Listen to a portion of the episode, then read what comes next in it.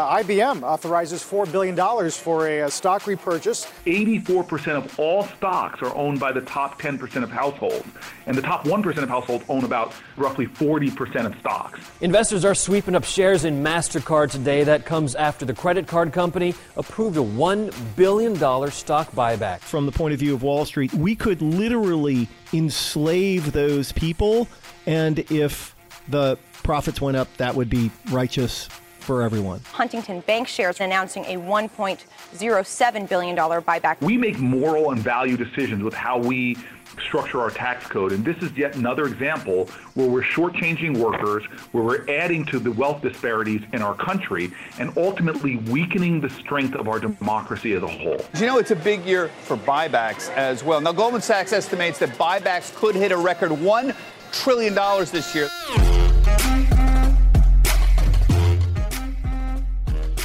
From the offices of Civic Ventures in downtown Seattle, this is Pitchfork Economics with Nick Hanauer. A conversation about how capitalism actually works.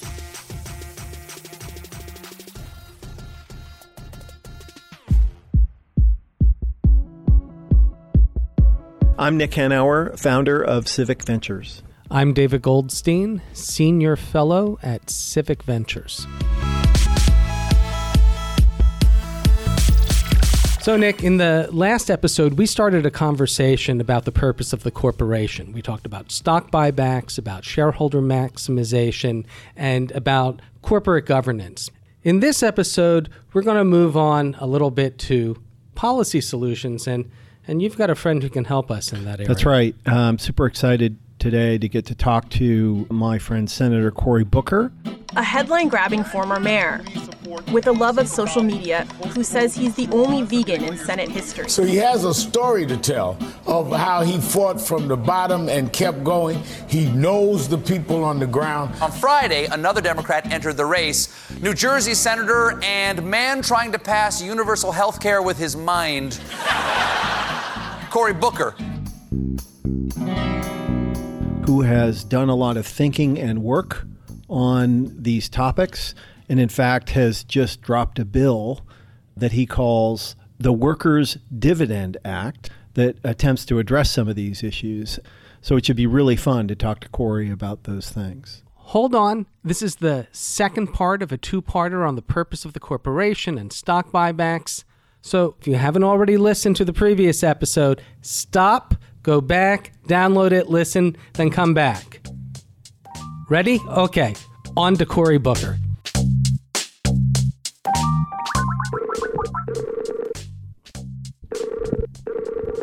Hey, Cory, it's Nick. How are you, buddy? Hey, man, I'm really psyched that you're doing a podcast. More than you know, that's uh, that's just great news. Thank you, thank you, and I know you do you one too. You were, you were my, one of my initial professors when it came to economic justice issue from a perspective of somebody who actually has been a captain of industry. So I, I continue to savor uh, you, but still, your greatest contribution to my development as a leader was uh, a true patriot. Oh, thank you so much. That's so kind of you to say.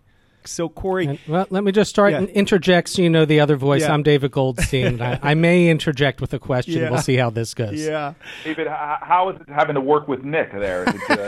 Well, we'll have a private conversation about that. Okay, I, I, I, offer counseling sessions. I used to be a crisis counselor. That's right. Goldie, tell the senator how you refer to me as uh, uh my plutocratic overlord. Yes, benevolent, benevolent, benevolent plutocratic, plutocratic overlord. overlord. That's very important. If you're going to be stuck with a plutocratic overlord, thank God they're benevolent. Yeah.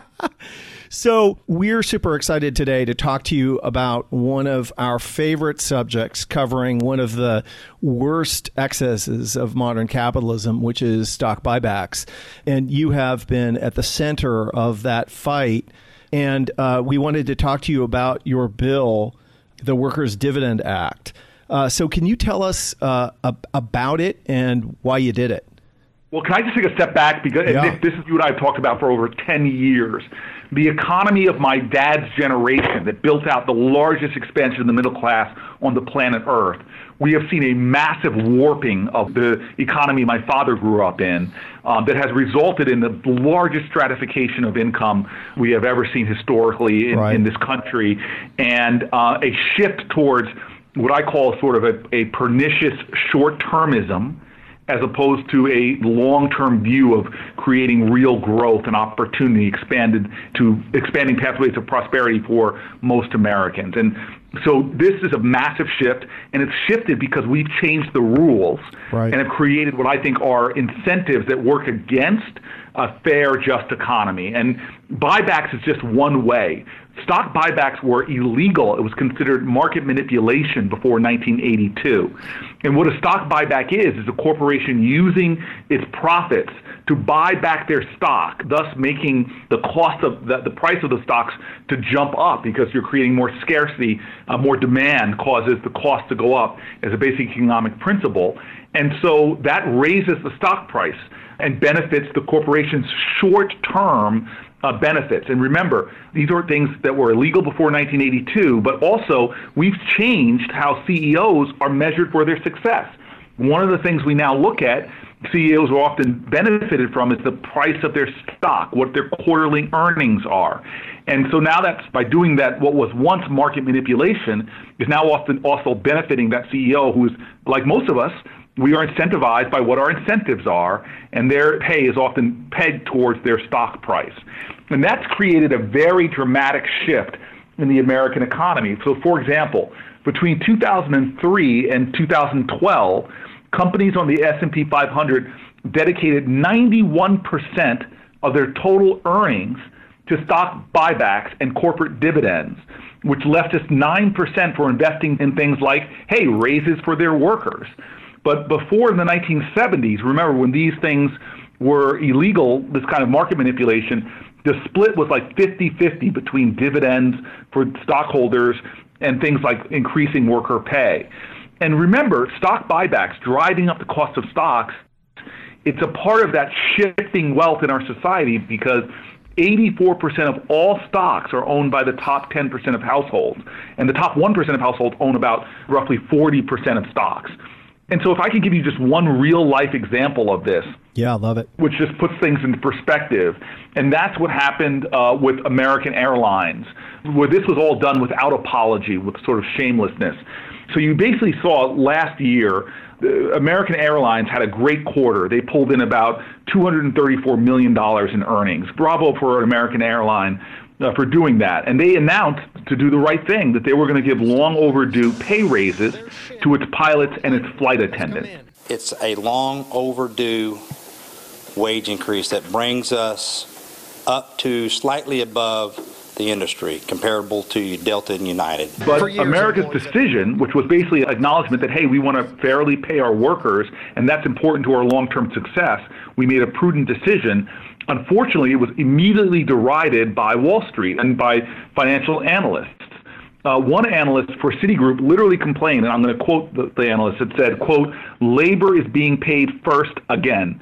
Shareholders get leftovers." Amazing. Morgan Stan- yeah, and Morgan Stanley literally downgraded American Airlines shares, and they went as far as to argue that it, it quote establishes a worrying precedent in our view, both for American and the industry. So we know and we remember corporations were formed by American law. They were seen to have to be loyal to their constituencies, such as the towns and the cities which they were, their workers. But we've seen a perversion of corporate ideals and yeah. corporate ethics to now their sole loyalty, according to Wall Street, which is actually providing the incentives to those CEOs. Those CEOs are now looking to their quarterly earnings and to their stock prices. It's perverted the system now away from those ethics of old where corporations were formed. And by the way, they're given that status, certain tax status, by Americans, by American government it's now perverted their focus from communities, from the common good, from their employees, now to just those short term stock reports and quarterly earnings. And that's why we've tried to find a fix for that to balance out the incentives to get the focus back to those people that are increasingly, we've seen 60 years of stagnant wages while corporate profits now are, have been driven up to a over 80 year high. Yeah, that was just a terrific explanation of where the country has gone wrong. You know, there was not one thing that you just said that um, I thought I disagreed with. I think you're dead on. And I also observed the Wall Street reaction to American Airlines and was just appalled by the naked greed of it all, and in particular, the lack of self awareness, right? Just the astonishing assumption that the only thing that mattered was making rich people richer and that the employees actually didn't count at all in the equation, that there was no social or political or economic utility uh, created by fairly compensating them, and that from the point of view of Wall Street, we could literally enslave those people. And if the profits went up, that would be righteous for everyone. It's just a remarkable expression of this sort of super concentrated form of neoliberalism that permeates our culture and our politics. I, I, don't know how you get through through life, Nick, when labor is always being paid first. I don't know. I don't know.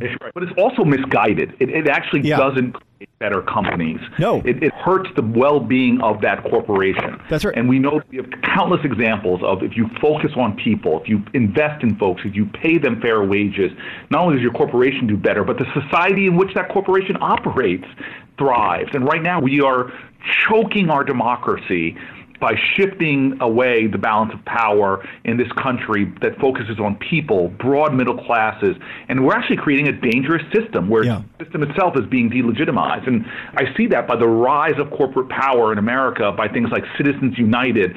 You see a, a concentration of power, a rise of economic power, a rise of political power, that then they come down and double down on on that momentum that is turning and turning our our society more and more away from workers and working people, literally stripping the dignity away from work, which ultimately undermines the security of our society as a whole. Yeah. So let's turn to solutions, Senator. How would the Workers' Dividend Act address this? Well, the, the Workers' Dividend Act basically says look, if you are going to buy back stocks, what was just a matter of decades ago something that was market manipulation. If you're going to engage in those practices, when you make those stock buybacks, you have to give a commensurate share of that profit to your employees themselves.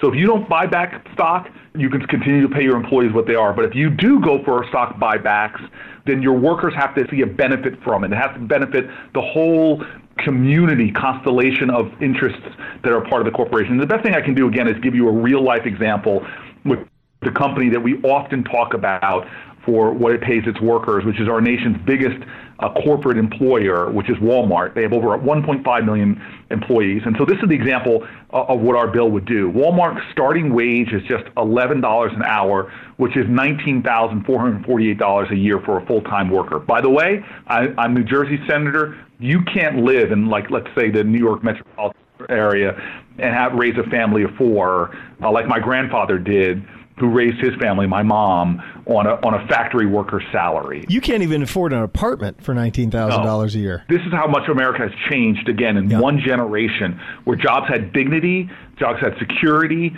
and we've now taken that away. That's why I live in an airport town in Newark, and I see people who work full time jobs, catch extra shifts, and still need to live uh, on food stamps and subsidized housing because a lot of these corporations outsource their labor costs onto society, and worse than that, onto the children of those families who now have more economic insecurity, which often translates to them doing worse in school, them doing worse in terms of their, their economic life outcomes. But let's get back to the bill.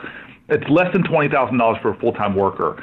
Now, Walmart saw uh, in 2017 $9.8 billion in profits, which again is revenue minus expenses. Walmart's board decided that they were going to use out of that $9.8 billion in profits, they were going to use $8.2 billion of it in stock buybacks in 2017. Again, driving up their stock prices.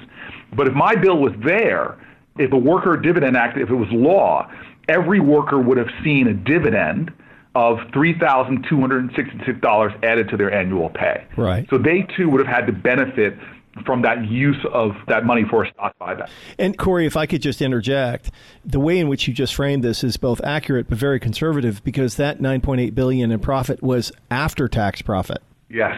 That's right. Yes. That's the, that was the profit after tax. So right. to be clear, if they had used some of this money to pay their workers, they would have increased their expenses, lowered their pre tax profits, and therefore lowered their tax bill. So the net impact would really be lower. You know, like, so it's actually cheaper for them in a way to pay people. Exactly. Absolutely. Yeah. And that's what, you know, I talk to folks all the time who won't want to call themselves sort of free market people. And, and I give countless examples in my, and we've all had these arguments uh, with folks about how our tax system as we know it right now has changed dramatically and is constantly shifting the collective resources of this country, we call them here in Washington tax expenditures, is shifting those tax expenditures to the wealthiest of people and creates decisions. Like why is it that we as a society, a 55 year old public school teacher, who, and we know these teachers who reach in their own pockets and spend on kids' school supplies. I know teachers in Newark that spend for food and for sanitary products for their for their teenage kids, and and they're, they're they have a very paltry tax break to be able to write off those expenses that they're doing, but they do it anyway. Yet for a 25 year old kid that works in a hedge fund, we give them a better tax treatment and in fact they're paying less in taxes because of carried interest than their than their secretaries are. And so we make moral and value decisions with how we structure our tax code. And this is yet another example where we're shortchanging workers, where we're adding to the wealth disparities in our country, and ultimately weakening the strength of our democracy as a whole. So let me just play devil's advocate for a moment. Wouldn't your bill just take money out of the pockets of shareholders and thus reduce investment in the economy and slow economic growth? You know, it's going to hurt the people it's intended to help, right? Well, well, I love this because uh, I know Nick and I've had these conversations for over a decade. I remember that that same argument was against raising the minimum wage. Right. So somehow you're going to weaken these companies if you pay people more. And I know that uh, Nick is out there in, in Seattle. And as a result of raising people's minimum wage, putting more money in the pockets of working people, it has actually a multiplier effect in the economy, where you have folks who are getting that, those resources and actually spending more. Working people who are often living paycheck to paycheck will be spending that money more, and it'll create a multiplier effect that ultimately helps businesses as a whole. As you said, Nick, to me, when you started fighting the minimum wage battle, you predicted that that's what was going to happen. It's yeah. actually going to help restaurants in the community, and that's what had happened. Sure. I just get very frustrated when people seem to have this misguided view, which I saw with the last Republican tax bill, which is if you just create more and more wealth at the top reaches of our society, that somehow that's going to trickle down and benefit us all. It's it's just a failed economic theory that doesn't hold water. I just want to add one thing that sort of insult to injury. When you buy back stocks, please understand that foreign investors, people outside of our country, one third of all of our corporate stock is owned by foreign investors. So, in, as opposed to paying American workers more, if you're shifting your investments uh, to stock buybacks, you're benefiting significantly people outside of our country, making them more wealthy as well. You know, I never considered that. That's a fascinating point. That's just a fascinating point. So, Senator, I have maybe a difficult question to ask. Why haven't Democrats done more? I mean, your your proposal sounds great but but are, are Democrats stuck in this neoliberal mindset as well? Why haven't your colleagues done more to address this issue? Well, one is I want to give uh, Tammy Baldwin some credit, who has yeah. a bill that she's trying to ban them all outright, go back to pre 1982 and just get rid of stock buybacks.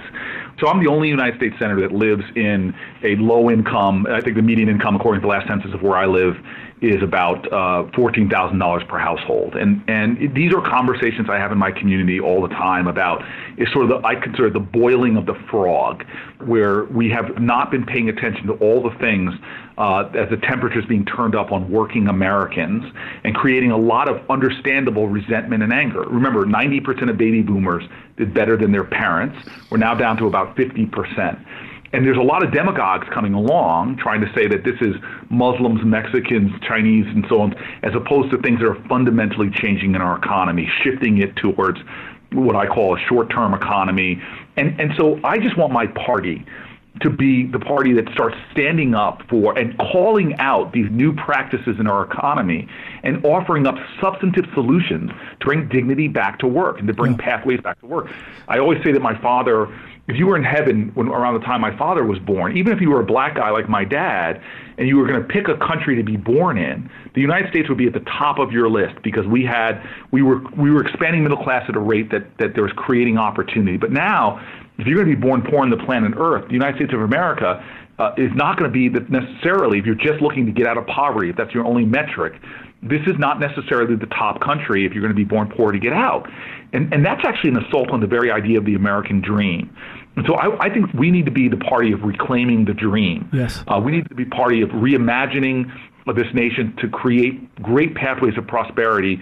And this is just one of those bills that my team and I are sitting down and saying, okay, how is this being rigged? How are the rules changed? How can we address those changes? Yeah, I think that the best thing the Democratic Party could do for itself, could do for the nation, is to redefine for people what's possible to assert with confidence and clarity, uh, you know, a bunch of policies that will make a giant difference in the lives of ordinary Americans, and by so doing, stand for something that's meaningful and useful. I now see a country where working Americans, whether they're working on farms, working at airports like in my community, we have all of this common pain but we've lost our sense of common purpose. Right. We need to have a purpose to get this country back to the dignity of work and pathways to prosperity, where everybody has a fair shot. If you labor and work hard, America will work for you. And, and that's where I think that we as a party have to go to, because there's a lot of folks in America that don't think our party speaks to them anymore, and they're either checking out of the system or, yeah. or being pulled in by a lot of the, I think, lies that President Trump tried to feed factory workers uh, or coal miners, a lot of lies lies that they that he told them because they look, hey, no other party's working for me, but at least this guy is telling me that he's that he feels my pain and right. is going to try to address the hurt of my family. That's right. So, Senator Booker, what's next? What else? We, we have a bold legislative agenda. We're coming out to this new Congress just swinging. And by the way, for me, it's not just this is not just thought pieces that are just being thrown out for messaging. We have a lot of policies that we think are about balancing the scales in this country, de-rigging the system, and so that we're doing everything from baby bonds to attacking the, the cost of health care in this country with pharmaceutical, array of things focusing on pharmaceutical prices.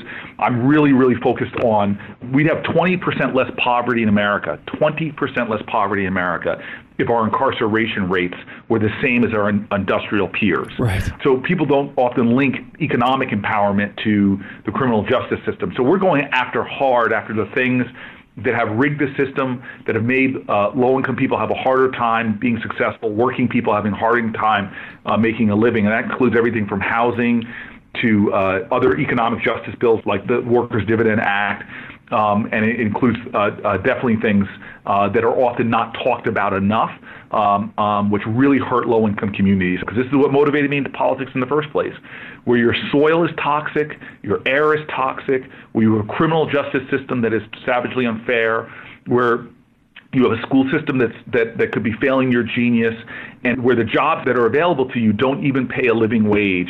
We need to start having policies in this country that speak to the economic pain of people, restore dignity to work, and make sure that no matter where you're born in America, that we're still a country that no matter what your zip code, no matter what your race, no matter what your background, this is the nation that the American dream is real, where you can, if you work hard, America will work for you and you can find prosperity. And so we're going to continue to push legislation addressing these things, even the things that aren't popular, the things that folks aren't talking about, because I, I still believe that in one generation we can correct for how off course we've gotten from where my grandparents' generation was. I love it. I love it. Well, uh, Cory, uh, you have been with us for uh, longer than you promised you would be. And we are so grateful that you took the time to do it. And I must say, I was very impressed with the force of logic and the command of detail that you have around these subjects. Very, very impressive, I must say. Well, can I just say to you guys, yeah. you guys cast yourselves as radicals. In, in the language yeah. of pitchforks. The reality is the kind of things you're talking about, FDR talked about, the kind of things you talked about, Martin Luther King talked about. It's not radical to say somebody who works a full time no. job in America should be able to have a decent wage, should be able to raise a family, should be able to retire with dignity. Please don't let yourself be cast yourselves as radicalism. You where you stand is at the bedrock of what people's idea is of it is America. And by the way, that's what conservatives want to say. I can't tell you how many times I read about myself or hear myself on Fox News trying to be painted as an angry radical when the reality yeah. is No, we are we represent right or left, if people call themselves Republican or Democrat, the kind of things you guys are talking about are common sense, They are. bedrock American values. Yes. We have a, we have a crossroads as a Democratic Party. We can we can take on the darkness and the hate, the kind of rhetoric and vilifying indivi- individuals, or we can try to have it a message that is really inclusive, that speaks to those farmers in the Midwest I've talked to about, those factory workers, those coal miners. We have the message for those folks. The Democratic Party was that party because this was a party of working people. We are the party of security, Social Security, Medicare. We are the party of equality and inclusion, women's rights, civil rights. We've got to get back to those basic things that show that this is a country where we're all in this together and we need to create a fair system that empowers human potential. That's what we stood for. We spoke to all working people across the spectrum. Now, I, I'm tired of hearing people try to slice and dice us and talk about, you know, white Midwestern men versus uh, Latina inner city. We all have the same ambitions and same desires. And what you all are talking about in this podcast cuts down those those illusions of separateness and shows that we are in this together. We have common pain. Let's come back in America to that sense of common purpose again. Love it. Love it. All right, sir. Well, thank you. Thank you so much. And uh, more to follow. We got to get some stuff done, dude. Amen. Rock Amen. and roll. Thank you. I love it. Okay, Cory, thank you so much. Thank, Thank you for you your time. Talk to you. Thank you. Bye. Bye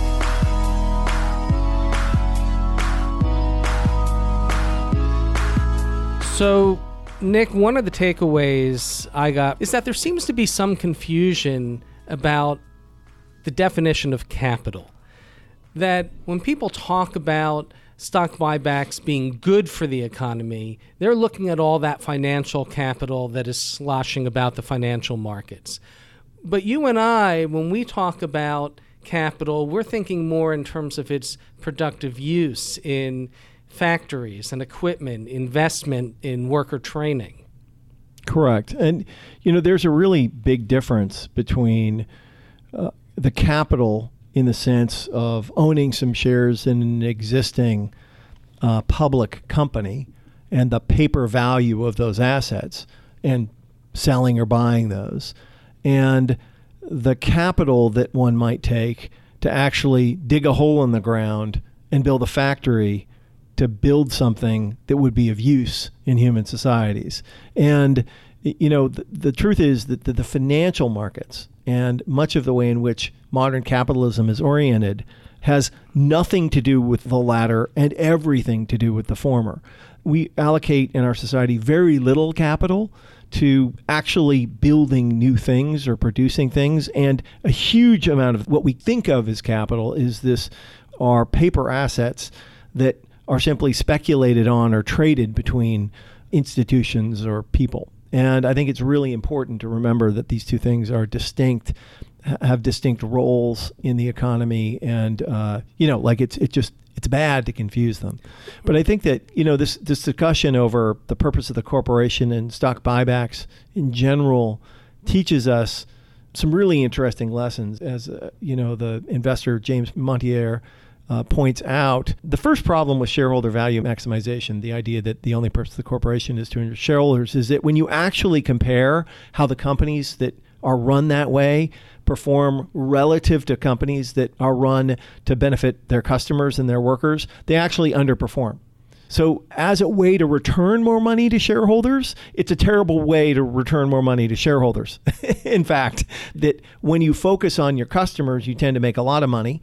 And when you focus on making money, you tend not to make a lot of money because you're thinking only in the short term.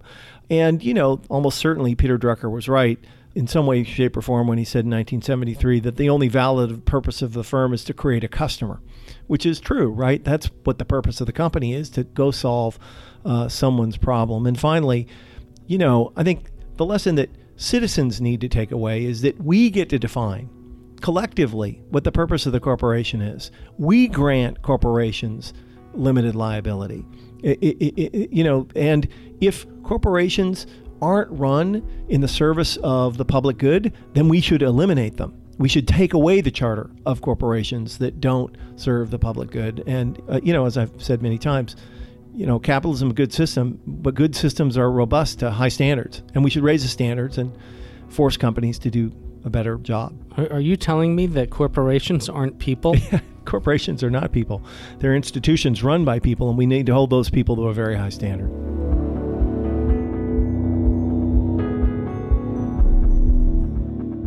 So, hey, Nick, we're already getting a lot of great feedback about the podcast. Uh, mostly yeah. really positive yep. stuff, but there's some people who would like to know who the hell are you yes. to take on Nobel yeah. Prize winning economists like James Buchanan? Yes. No, it, it, it's super interesting how um, strongly people feel about this stuff.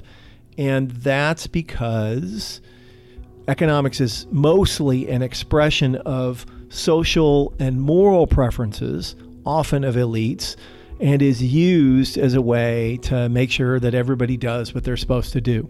And the purpose of this podcast, Pitchfork Economics, is to push back on that, is to let people know that a lot of the things that they have been told are the natural order are in fact the preferences of wealthy people that that neoliberalism, trickle down economics, these neoclassical economics in many ways, is best understood as a protection racket. It's a way for rich people to keep being rich. And that not only do people like me and our listeners have a right to push back against those ideas, in fact, we have a responsibility to push back on uh, those ideas because the economy is ours, the economy is people. And we get to define the terms of the debate. We get to collectively decide who gets what and why.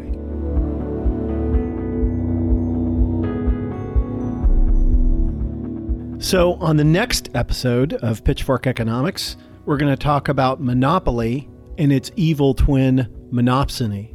Should be a great episode.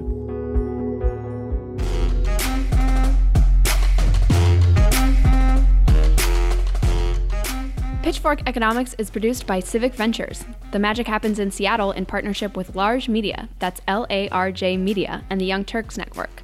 Find us on Twitter and Facebook at Civic Action and follow our writing on Medium at Civic Skunkworks. And you should also follow Nick Hanauer on Twitter at Nick Hanauer. As always, a big thank you to our guests and thank you to our team at Civic Ventures.